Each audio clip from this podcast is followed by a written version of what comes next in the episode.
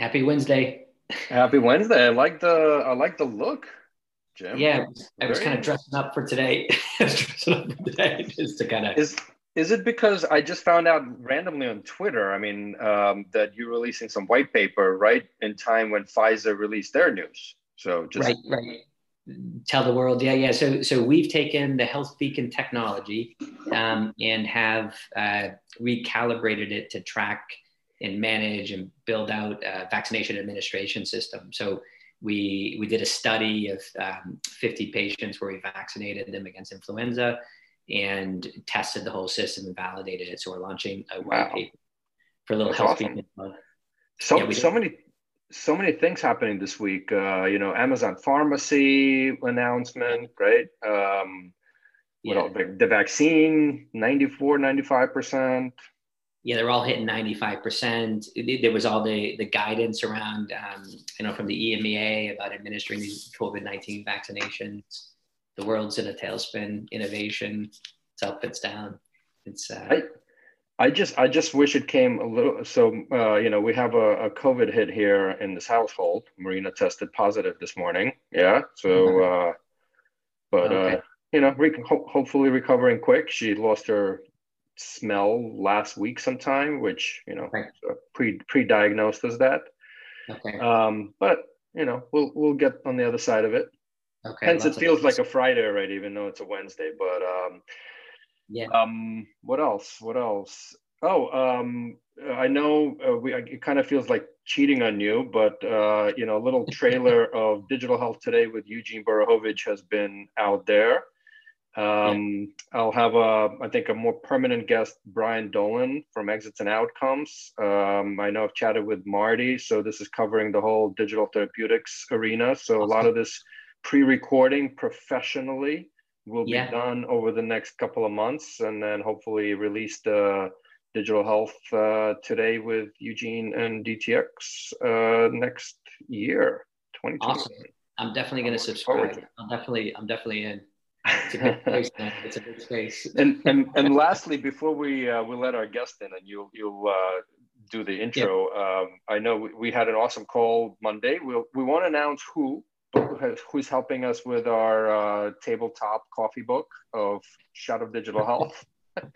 but uh, our, our combined foray from a meticulously unproduced to meticulously unwritten is ongoing. I think this will be one of the most important pieces of literature, you know, to be released from an unproduced podcast, you know, during the during this period of time. conversation. Cool. Love it. So somebody who is in the midst of it all, actually, I think is yeah. our first guest from the hospital system. Uh, but I'll let you maybe do a quick right. intro and then yeah, we'll bring maybe bring him in right away as I'm introducing him. Sure. So, so we're delighted to have we have Chris Coburn, who is uh, Chief Innovation Officer for Mass General Brigham. Brigham. Um, so people know it as Partners, and he, I think he's also President of Partners Innovation. Hey, there he is. Lads, how are we today? Good man, good, good. Well, I thought Chris, I, you you're the first one with a tie on our show. Just that's I know, why I just, you win the prize. I just came from another thing. Should I take it off?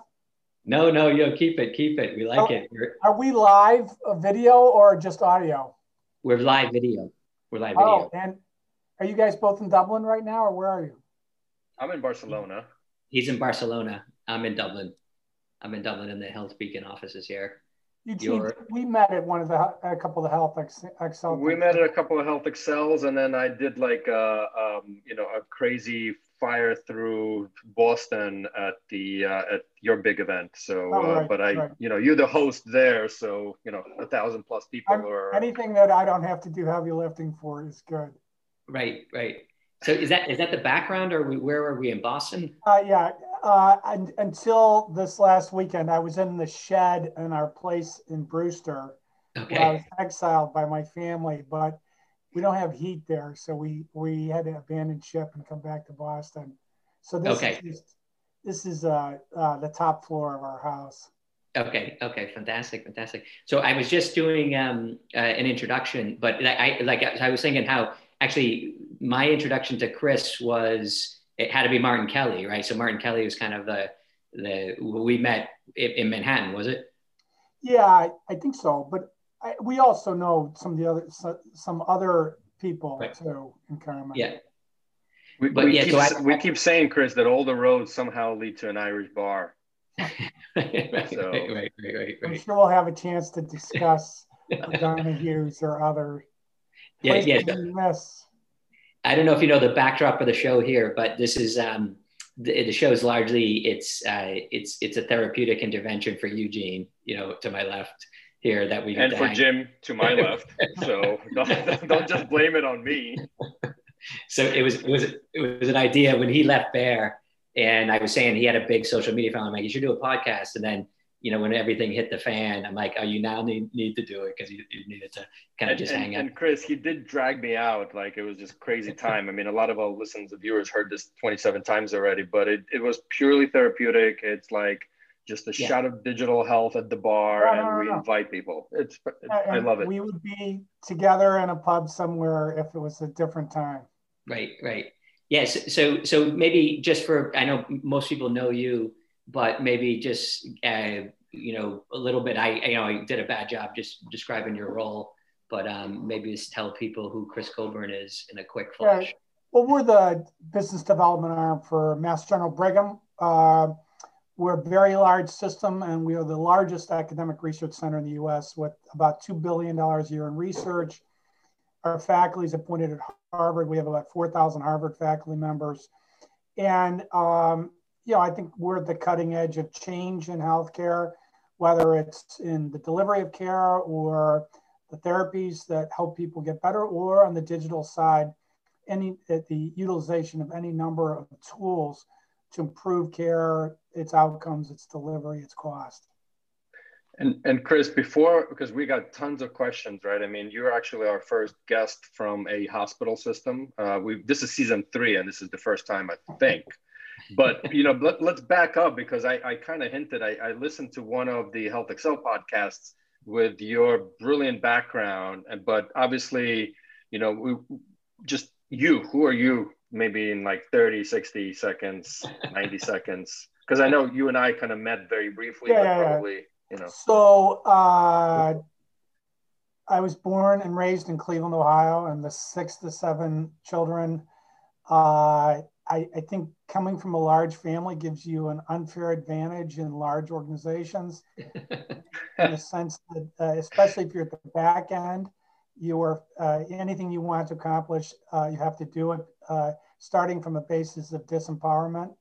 So it's on you to figure out how to get people to, to move in the same direction. Uh, so uh, went to a Jesuit university undergrad in Cleveland uh, grad school in DC. He worked uh, at NIH. I also worked on Capitol Hill. I worked for Governor of Ohio. You know, big urban state, very um, liberal governor, uh, Rhodes Scholar. Uh, briefly a presidential candidate, and then I went from there to working for Battelle Memorial Institute, which is a multi-billion-dollar technology uh, organization. And then in 2000, I went to Cleveland Clinic and eight years, going on eight years ago, I went to Mass General Brigham. Time flies, huh? Yeah. It hasn't been up to much. Yeah. Kind of... No. you know, you you mentioned something, and Jim, I'll, I'll, I'll dive into one of them, right? Um, so obviously, we I, I don't know if, if, Jim warned you. We don't say the uh, you know the bad terms. Yeah, yeah, appropriately, appropriately. Uh, only very appropriately, and if you do, Jim raises a little thing, but. Um, but but but given what we're going through and uh, you know there's a lot of discussions i mean just so much pressures on on hospital systems some people are questioning you know uh, just even financially how many will survive and then how do you balance that with actually innovating which i think you know what i'm hearing from the ground especially from the startups is actually a lot of deals are now getting done just because need to optimize it so maybe just i mean you're kind of in the front lines there yeah as well. So we'd love to hear your thoughts on it. Yeah, a couple quick thoughts, and we can go deeper if you want. I think first of all, in terms of the response, it, important for people to recognize, you know, it wasn't like this all just started in the middle of March in the U.S. The the frontline caregivers, the you know, infectious disease, the the the people greeting the patients in the front door uh, we're already at it full time for six or eight weeks prior to that. So, you know, the prep, just just getting ready for a tsunami of uh, sick people, uh, put them under pressure at that time, and it's it's been unremitting since then. So, you know, it, it, that is ongoing, and obviously, nearly the entire U.S. is a hot zone at the moment. Yeah. Um, I, I, I think you have to see that though in the context of what was going on in healthcare prior. So we were in a period of accelerated change, and then this came on top of it. So fortunately for us, we made a decision uh, more than a year ago, driven by our CEO Anne Klibanski, to uh, invest in uh, digital health in a way uh, at a magnitude we had not previously. Uh, this is a $500 million commitment. We brought in a uh, chief digital health officer, a physician, Alistair Erskine. And you know, thankfully that was all in place when uh, this occurred. And consequently, things that had been identified were able to be acted on in you know weeks rather than months or, or longer. And you know, important to say, it's not like the issues or the technologies weren't known. I think to the great credit of the provider community, it was a question of setting priorities, identifying paths, and then acting on them. And again, you know, people working around the clock uh, to respond to it. So yes, it is uh, from a, you know, from a technology or company standpoint this is a very uh, fertile uh, period. And then, you know, worth noting just on therapeutic development, um, this has been uh, throughout the last 10 months uh, a very torrid market for investment in new technology, whether it's digital or laboratory based. Mm-hmm.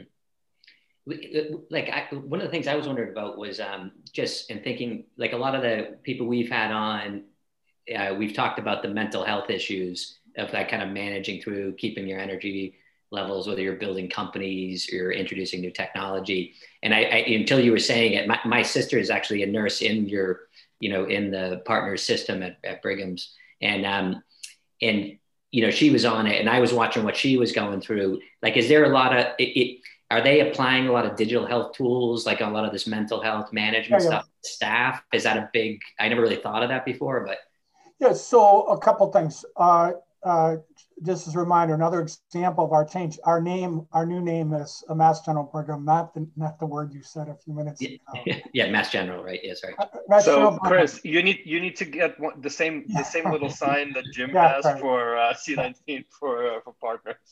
Yes, yes. So, but but uh, yeah, Jim, you're right on the money in the sense of uh, behavioral health was all you know was of course, an enormous area. It's uh, in some categories the second largest area of spend from a payer standpoint.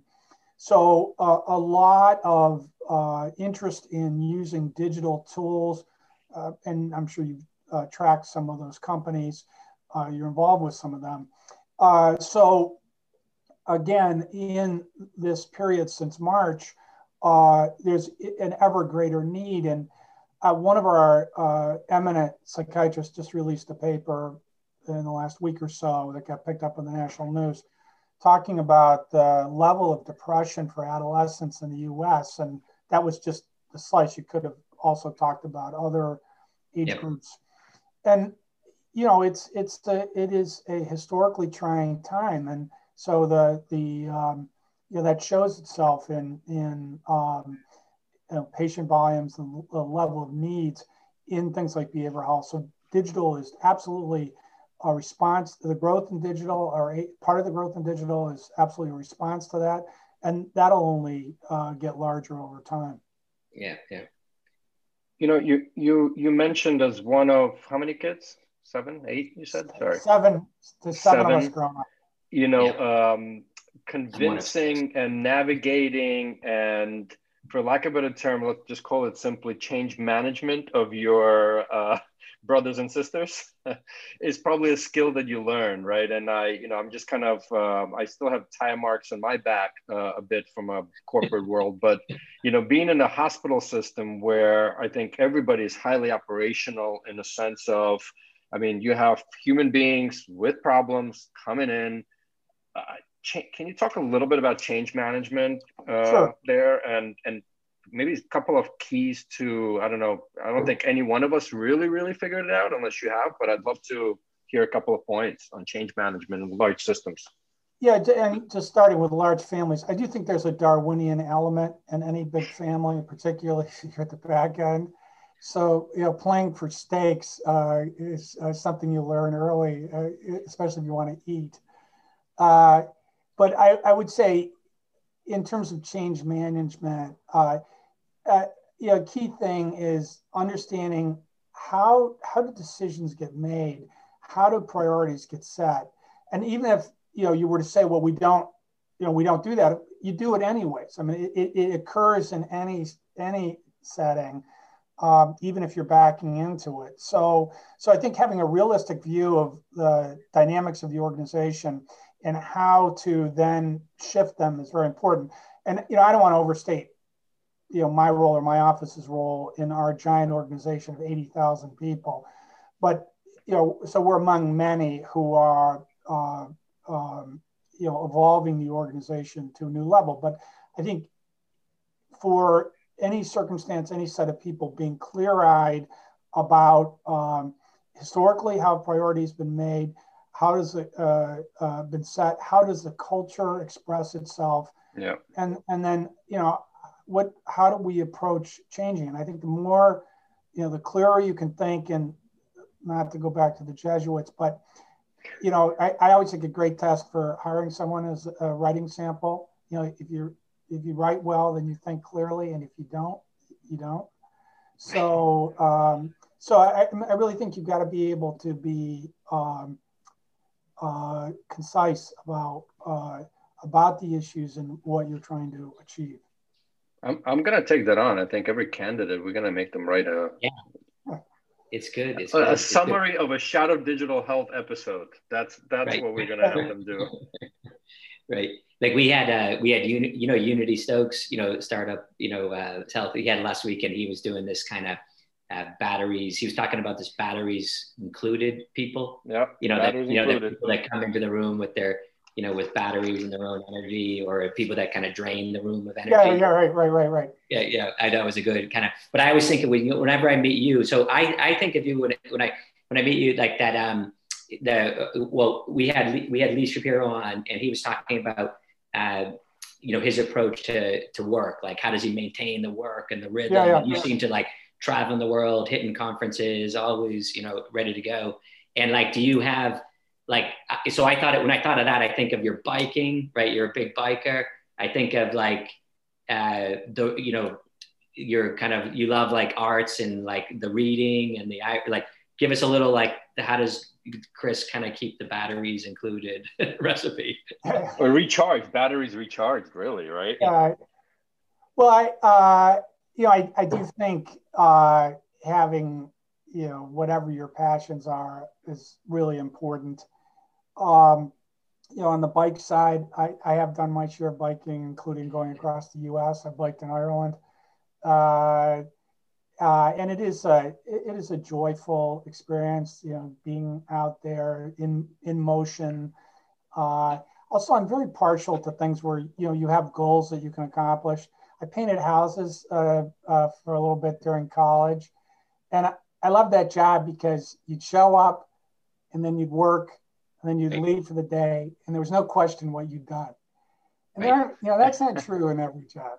And, you, know, you can spend months and not be quite sure. So yeah. biking's the same way. You know, you're moving from a spot to another spot. It's you. Uh, you know, it's it's your reward, and it's also you get a benefit. I, you know, I've pretty much given up golf. I play once every couple of years, and that's I think golf can be a lot of fun if you really put the time into it. But to me, biking is so much more aligned, you know, spiritually uh, about things you can accomplish. reading, uh, I, have to say, the last eight or nine months is, uh, you know, really driven home uh, that category. And then um, our TV, we didn't have a TV for 13 years when our kids were young. So, um, so I, I, didn't, I got away from watching TV and, and, particularly some of the big, the big series. Right. So I watched uh, on this break. So you I have watched, a lot to catch up on. Basically. Yeah, I watched all of Game of Thrones, every single episode. I watched uh, every single episode of Homeland. Um, okay. And then more recently, catching up on lots of uh, things uh, tied to Ireland, like uh, uh, the series Normal People. Uh, right. We, we, we loved Derry Girls before the, yeah. this year, and we enjoy it now. Even right. watched The Commitments for the first time in 25 years. Yeah, yeah, yeah. So, but on the, the reading end, again, a kind of uh, uh, a bit of Irish authors over the last uh, several months. Um, Tana French, who actually was born in the U.S. but has been living in Dublin for 30 years, and then um, uh, uh, was John Banville. Um, right. I, did his. Uh, actually, ironically, he's got a whole series on a Dublin-based pathologist under his Benjamin Black name and yeah. I had uh, actually gotten uh, at least one of our pathologists to, to read so, some of it. Um, uh, you know, Sally Rooney, I, I, uh, it's funny, uh, she's uh, from Castlebar, which is where my father's family was from. And I okay. think actually one of my cousins, or the wife of one of my cousins, might have taught her in grade school. Okay. And, and I feel some allegiance having been a college debater myself. That was uh, one of her early things. So, anyways, lots of reading, lots of uh, enjoyment, uh, particularly over the last year, despite all this isolation. So we yeah. we got the Chris Coburn. Uh, what about a Spotify list? uh, no, no. I, I, you know, sadly predictable for my age group. Uh, you can imagine what's on there. Yeah, I created a um, at the beginning of this. I created a you know, a, we'll say the the, P, the, the C word. I created a a plague um, Spotify list that we put out earlier on of the songs you need to be listening. Remember that at the beginning? Yeah, yeah, yeah, yeah. Actually, Jim, you know what? Why don't you resurrect that and we'll add this time. We'll actually add it to the the, the show notes, right. the Spotify right, right. list. Yeah, because I was like, like I was totally embracing music like in a big way. You know, I, I was thinking, but okay, so but if you know, so my namesake James Joyce, if he were to write a writing sample to do a job with you, I mean, I'm not sure he, you know, the punctuation so, or. So the last, the last paragraph of the Dead, I want that read at my funeral, and I want him to play Carrickfergus. Those are, it makes it makes my kids crazy when they have to listen to that again and again. Do they love Do they love Ireland as much as you do? Oh yeah, yeah. Just before, like the first week in March, uh, Nancy, my wife, and our two daughters, Carolyn and Bridget, were in Ballymaloe, uh, and that's that was a return visit for them. Um, yeah. yeah, you know, it's it's the short hop. Everyone loves going. Our son Sean. So uh, no, it's it's uh, it's uh, certainly uh, yeah, yeah. a place of great fondness.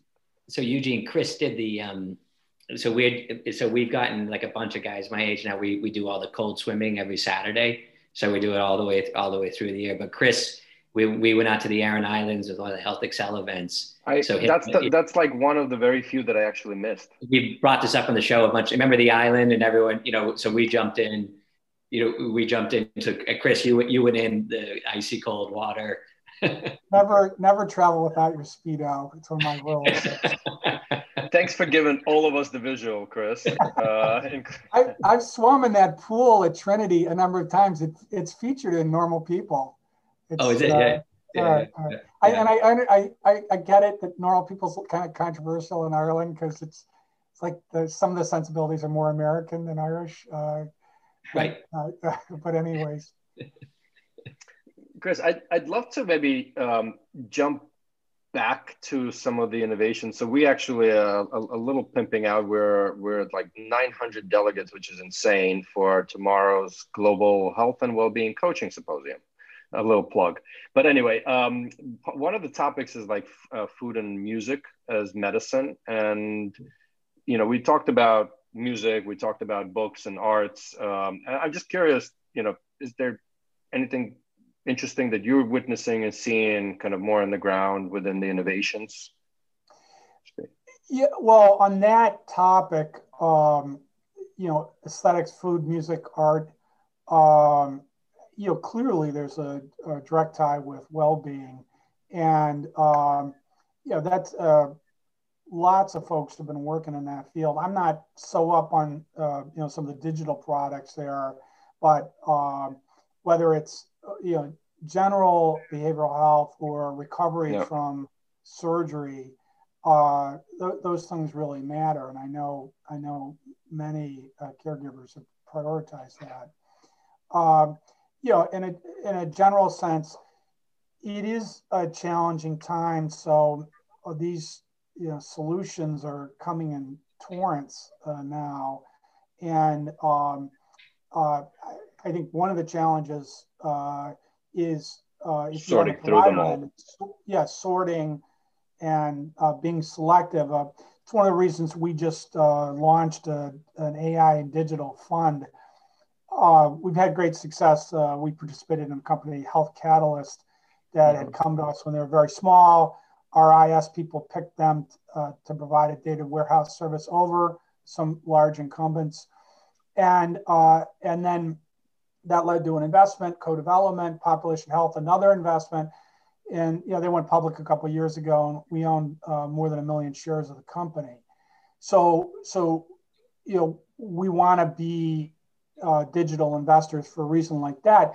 But the other uh, equivalent reason is the discipline of assessing the overall digital marketplace on an ongoing basis is very important for us because you know as we yep. uh, adopt these technologies to improve care or improve margin you, you know they're out there uh, to meet needs that we have and as a system as big as we are uh, there are many of them yeah. So I actually, to be honest, didn't realize it just because I'm not tracking kind of the investments by hospital. Just I I I'm I'm not. So maybe you can dive a little bit deeper on uh, some of the investments if that's public info. Yeah. So um, the fund itself, right? I don't know how you guys are set up, just for yeah. our viewers. So historically, we've had a fund that's mostly focused on therapeutics uh, and exclusively on technologies that emerge from within our system. Mm-hmm. Uh, uh, 171 million under management. We're now raising uh, Fund Three, which uh, the target is 250 million of new capital. But at the same time, uh, and and we've done digital deals in that, but at the same time, we decided to that and have an exclusively digital fund. Uh, this 30 million, the acronym uh, AI and Digital Innovation, we called ADIF um, and and the, the focus, as I said, typically smaller investments, 500K to maybe 2 million. But, but where we're participating in co-development or we're a customer, so you know we've already, in a sense, validated the technology from that standpoint. Uh, and the, the direct answer to your question is we were all set to go uh, at the beginning of this year, all approved, the money was uh, in hand. And then when um, things pivoted, uh, that went on hold. So we are yep. likely to make our first investment next month or January. And, and we see the 30 million as really kind of uh, proving the concept that we can we can have a fund in this defined category and also changing our model slightly where we're not just looking at things from inside our giant system but also any yeah, I think it's Chris's uh, network. It happens as he as he's talking about money. In the market, you. Oh, You're sorry, back. guys. I, That's all right. If I was still in the shed, if I was still in the, if I was still in the bike shed, we would have better reception. I you uh, just by Eugene's thought you just made an investment in his fund in his company. that's that's whatever. what I thought. That's what I heard. However, we send however we send each other those signals. That's, that's good. So, so, but anyway, so, uh, we will make the first investment uh, hopefully this year or early next year. Uh, yeah. And what we're really doing is proving this uh, to ourselves and to our system. Um, we count 36 hospital managed digital digital funds in the U.S. Okay. Uh, Providence is a very large. They just put a, I think they've got uh, 300 million total that they put into it. So yeah, there's a lot to work with there.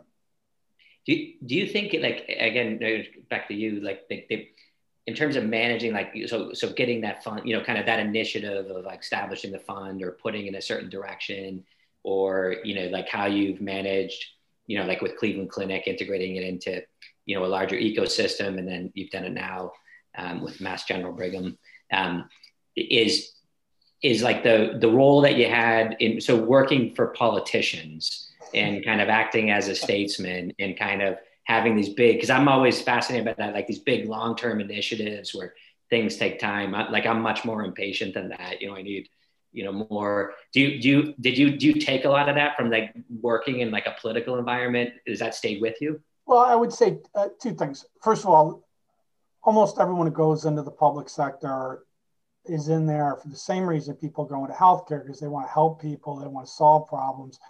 They want to do something productive and special with their time, you know, on on this planet. So so I don't think it's that big of a jump myself. But second of all, I do I would say, you know, I I, I worked on Capitol Hill. I worked for the governor of Ohio for eight years, as I said. Issues that we really care about now in healthcare were the top issues when I was working in the public sector. Um, you know, uh, gender, just to pick that. Um, I, you know, the the um, commitment to that uh, from the governor of Ohio, his whole team, the managers he picked, was demonstrable throughout the time we worked together. And and you know, you couldn't. Yeah, I I started early. I was, you know, 27 years old. I had uh, one time 90 people reporting to me. Um, but you couldn't help but learn those lessons about how important those were.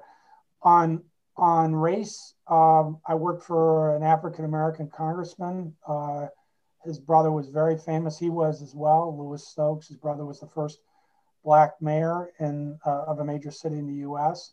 So, you know, when you're living those, you learn it in a way that um, it would be difficult just to read about or to be, you know, have some consultant talk to you. So, you know, I see those as some of the great lessons uh, of that time. Uh, and then, you know, maybe just just communicating change. When I was working for the governor, the unemployment rate when he got elected in Ohio was 14.7 percent uh, you know, a, an area of the U.S. that a lifetime with a you know large manufacturer was the expected deal when people got out of high school or, right. uh, or yep. community or trade school, um, and that that whole thing was fractured. So being resourceful in uh, a period of stress, being able to see from from a community standpoint what really mattered, I think, at least for me, many of those issues when we talk about access to care and equities, um, the, the fundamental issues are very similar. And, and you know, you walk a, a mile uh, with someone, you, you know, you're, you're working in inner city Cleveland, um, uh, you know, representing a congressman. Uh, uh I was based in DC, but when you're back in Cleveland, you know, yeah. you, you know, you see life in a different way. Mm-hmm it's you know, I mean, I, I it's funny. This morning I had a like a, one of the serendipity calls that I have, and somebody said, "Well, you know, you're writing this book about basically like corporate politics and pharma, right?" And I said, honestly, it's not about politics; it's just human beings, right? There's people that love certain things. There's people that hate certain things, um, and that's I think the balance of change management that I think Chris you've been talking about is how do you pull people together? How do you you know get them on the same or similar road? So I think there are similarities, kind of, you know, you can call it politics, but it's just human nature. Yeah, yeah. Yeah, agreed. And I, you know, I'm getting I philosophical. Think, and the thing about being uh, in the provider world uh, in healthcare, you know, there's not as much defined hierarchy as there is, you know, let's say in the corporate world. And you got to be facile. You got to be able to uh, work around those kind of issues. And again, it comes down to understanding or trying to understand what are the dynamics that others are experiencing in the organization, or what's the history of you know one element or another. Yeah. And we get it like so. I, two thoughts. So one is is comparing like like I was saying. So you you were involved with um, Explorys, right? Um, and so I I thought of Explorys as like one. Of, I remember you know meeting the team, and you know that felt like one of the first kind of exits. You know, for a, you know, kind of a digital health. Yeah, yeah play. I mean, it, it felt like one of the, the most material ones at the time. And It was ages ago, right? And then now we have, you know, the exits that are happening, like, you know, via like the ones, you know, we talked about like Health Catalyst, yeah. and like kind of compare and contrast and like, you know, seeing both sides of that spectrum. Are they very different? Is it people thinking very differently? The company's very different? Well, I think that's a great point. Uh, if, I suppose if you were to plot it and go back a decade, uh, you would see these dots going up on the curve, and and uh, Explorys would be, I think, one of the first, one of the early ones.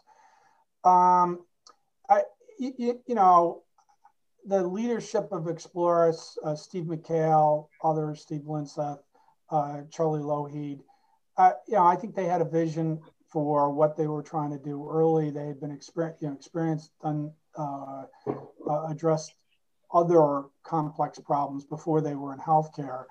Um, so, so I, I always liked the way they came, McHale and Lougheed came into healthcare, had not been there before, discerned very quickly, you know, the key drivers, and then went and got them and put them together, and then created a functioning company, and then ultimately an exit with IBM. I think those same rules apply sometimes when you've been in healthcare for a while, it's not as easy maybe to see what those uh, dynamics. I know Jim, you've certainly had several cycles. Um, so, so you know that's I, I would say that's the, the, the continuing thread. And now that digital has reached such a scale uh, throughout the industry, it's only now a matter of time that you'll have more and more consolidation, and you'll have larger and larger transactions. And you know, clearly, acquisitions that occurred this year are, are you know kind of an echo from what where uh, where uh, Explorys was whenever that was seven years ago. Wait, wait, wait, wait till all the SPACs. Am I pronouncing it now correctly? SPACs take off, right? I called it when, when we had the uh, the, uh, the the the episode with Lee Shapiro. I called it Spock but I guess it's a SPAC. So, so, so our son uh, is in the M&A group at a giant law firm in uh, New York. Yeah, and, I know him. And Jim has met him several times and they share an, all, uh, uh an undergraduate uh, alma mater. Uh, and is he's he's on the SPAC team. He's doing SPAC night and day. Oh, is he doing SPACs? Yeah, yeah. He's he's been in, he got mentioned um, in a couple, you know, the last line of a oh, couple fantastic. articles. That's that's the hot area. I'm delighted that a, a Fordham University kid made well. I, I, I, wrote him a note that he's going to be the SPAC king, but if you put those words together, it's SPACking. So, like we got to we got to talk about um, Little Italy in the Bronx. Like we got to. oh. uh, actually, we're going to be down in New York um, Friday. Uh, okay. No, there's, remember, Jim. There's still travel going on in U.S. So, like, yeah, I don't because get that. we're locked yeah, down I, in different countries here. Like, I take a bike about five miles to my house every day. That's all I'm doing. uh, well, just a quick pass through there, but uh, nothing like Arthur Avenue uh, and all those great restaurants with Dominic's, at least in my book, yeah. on top. I'm yeah. feeling uh, very New York. I'm in the middle of uh, reading The Power Broker, which I, have read most of Caro's other stuff, but I just never got around to Power Broker. Okay, you, you, know that's yeah. the story of Robert Moses uh, and and a lot of other people. Yeah. Um, and Moses is so prominent in the redevelopment of the Bronx, the construction of the Fordham uh, Lincoln Center campus, Okay. Uh, even though it was a century ago, almost a century ago, uh, all that uh, legacy. So I, I, I feel like I should go to Dominic's. Uh, yeah, totally. Have you been to Dominic's, Eugene? No, not Dominic's, but I'm just gonna join the Bronx party here because I went to Bronx Science for one year. That's it, and then I, you know, my parents moved to New Jersey, so I'll join the Bronx party and. yeah, there's no menu. There's no menu. You walk into Dominic's and Arthur's Avenue. You know, there's no menu. And I we went last time we, we were Sean um, uh, Coburn, uh, Chris's son, who graduated there. So we watched the basketball game, like very dynamic game, and then we went to Dominic's, no menu. But the guy, but one of his buddies, you know, who went to school like a few years before me, we stayed in the same, we lived in the same house, you know, the same, like we went and found the same house and serendipity coming together. There's, so there's no we, we must have we must have been hanging out somewhere because I actually grew up in Washington Heights, which was right below Inwood, right, highly Irish neighborhood. So we, I don't know, somewhere we we all probably crossed paths. Yeah, there's there's no menu, and importantly, there's no check. Uh, you, you order, they come back and they tell you what it is at the end of the day. Right, right, right. And there's the, no and there's no credit card machine either. Yeah. So yeah, I'm it's, it's, I'm I'm uh, uh, Chris. Even though I I'm completely not process oriented, but I have the the crazy job of uh, reeling us in towards kind of some few magic words for our listeners and viewers because we, we we're approaching that time frame. What I, I would love to hit the one like so I like it to, to thinking about like so you've done a lot of mentoring right like a lot of mentoring for people coming in so so thinking about like the the startups like the digital health startups on the early side yeah. You know trying to get into hospital systems you know, with everything that's going on right now, like, you know, kind of thoughts on that, like how to motivational, yeah. like, what do we do?